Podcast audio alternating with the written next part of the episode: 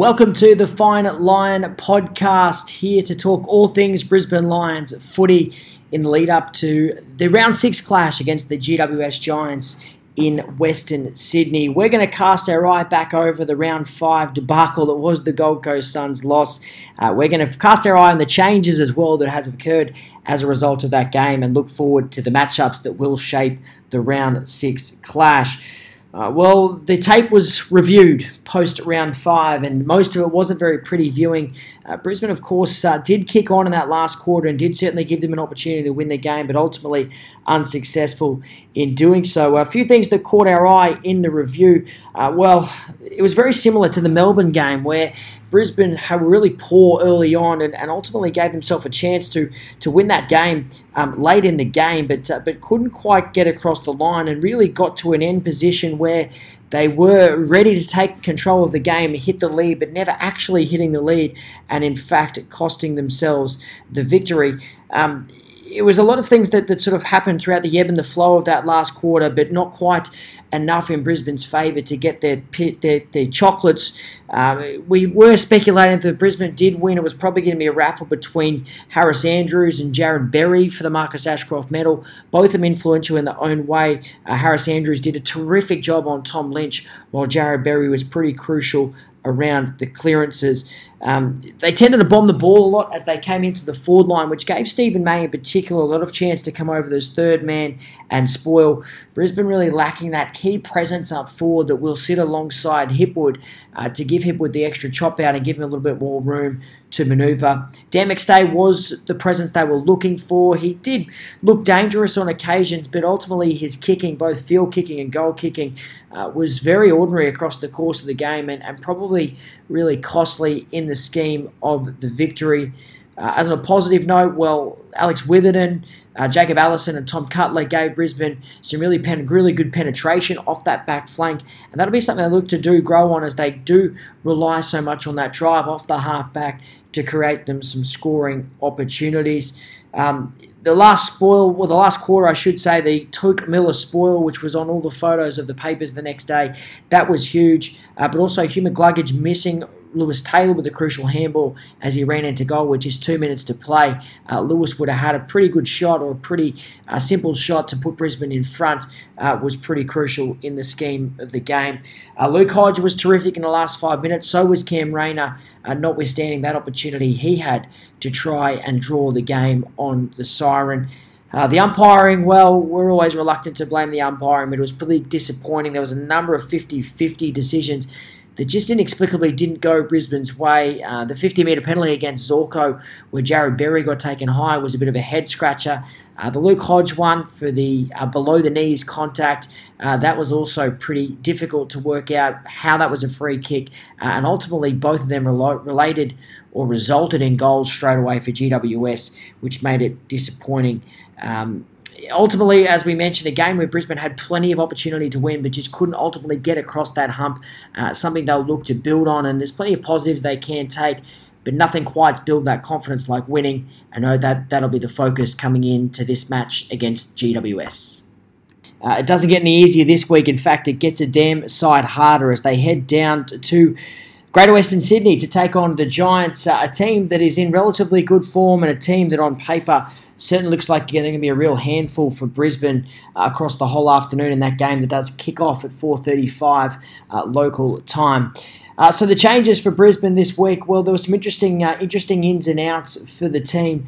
Uh, we saw Ryan Bastinac come out of the team, and it certainly seems for Ryan that he's just unable to cement that top 22 position in the side, and he does become the casualty of that game on the weekend. Uh, he wasn't overly disappointing. He was about his usual usual self bobbed up with a couple of possessions, uh, a couple of handy marks inside 50, but ultimately not enough for a player uh, that's got a number of games on the board to really make sure that he's cementing his spot uh, inside of that best 22. So he goes out of the side, accompanied as we'd forecast as well by Luke Hodge. Uh, his rest does seem to come at an appropriate time. Give him the week off to get him to uh, to recover those legs. Make sure he's ready to go for the big clash back at Collingwood at home. Uh, Hawthorn also looming large on the horizon in the coming weeks, and a game that I'd certainly anticipate Luke would be chomping at the bit to make sure he gets up and about for. So those two players go out. Uh, Daniel Rich, he'll be a welcome addition back into the side to give them some more drive off that half back line. And making his debut is the big O, Oscar McInerney, uh, who has carried some reasonable form from the NEAFL in, although he hasn't been a particularly standout player. He's been solid across the early rounds in the NEAFL, and he'll get his opportunity. Uh, we'll look at how he fits into that team structure uh, and that 18 on the field a little bit later.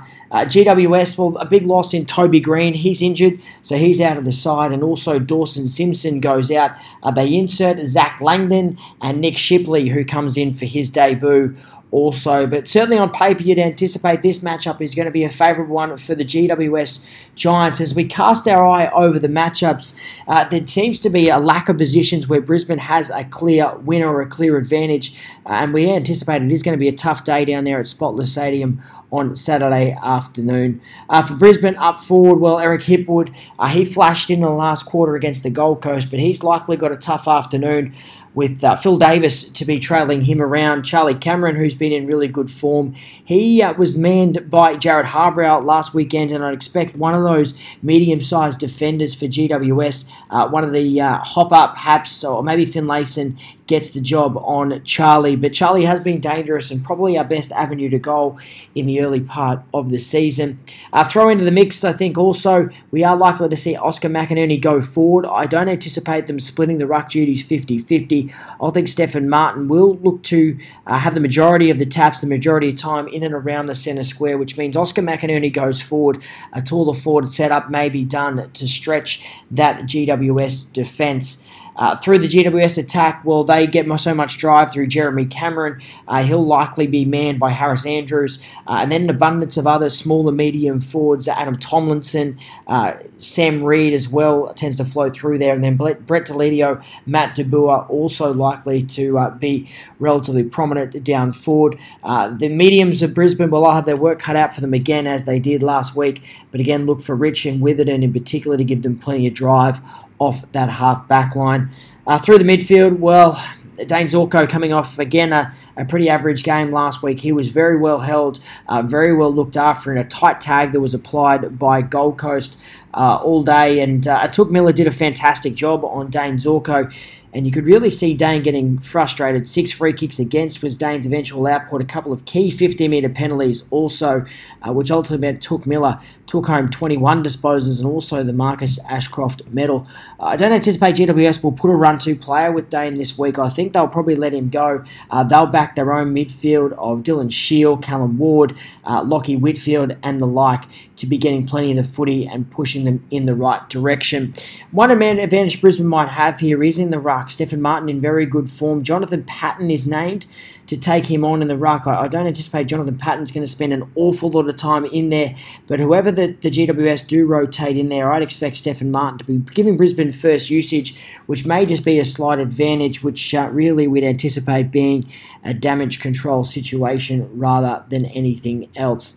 Uh, so it does look again, as we mentioned, a really, really tough matchup on paper for Brisbane.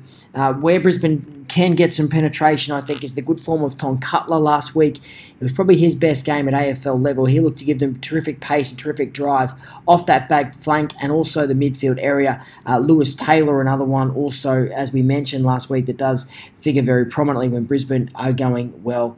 Uh, Jarrod Berry and Hugh McCluggage were both very solid last week, but they probably lack the support of their more credentialed um, counterparts, Dayne Beams, uh, was solid without being spectacular, and uh, and Dayne Zorko, as we mentioned, fairly disappointing also.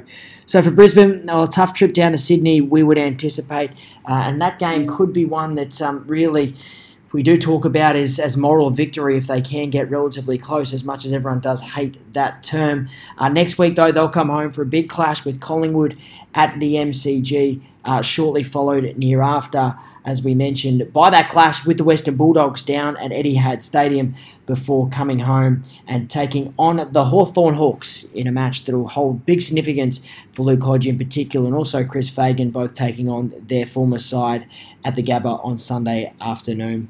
Uh, but for now, from the Fine Line podcast, we wish you all the very best for the weekend. Uh, we do hope as we always do for Brisbane Lions victory. Look forward to speaking again after the game. Go the Lions.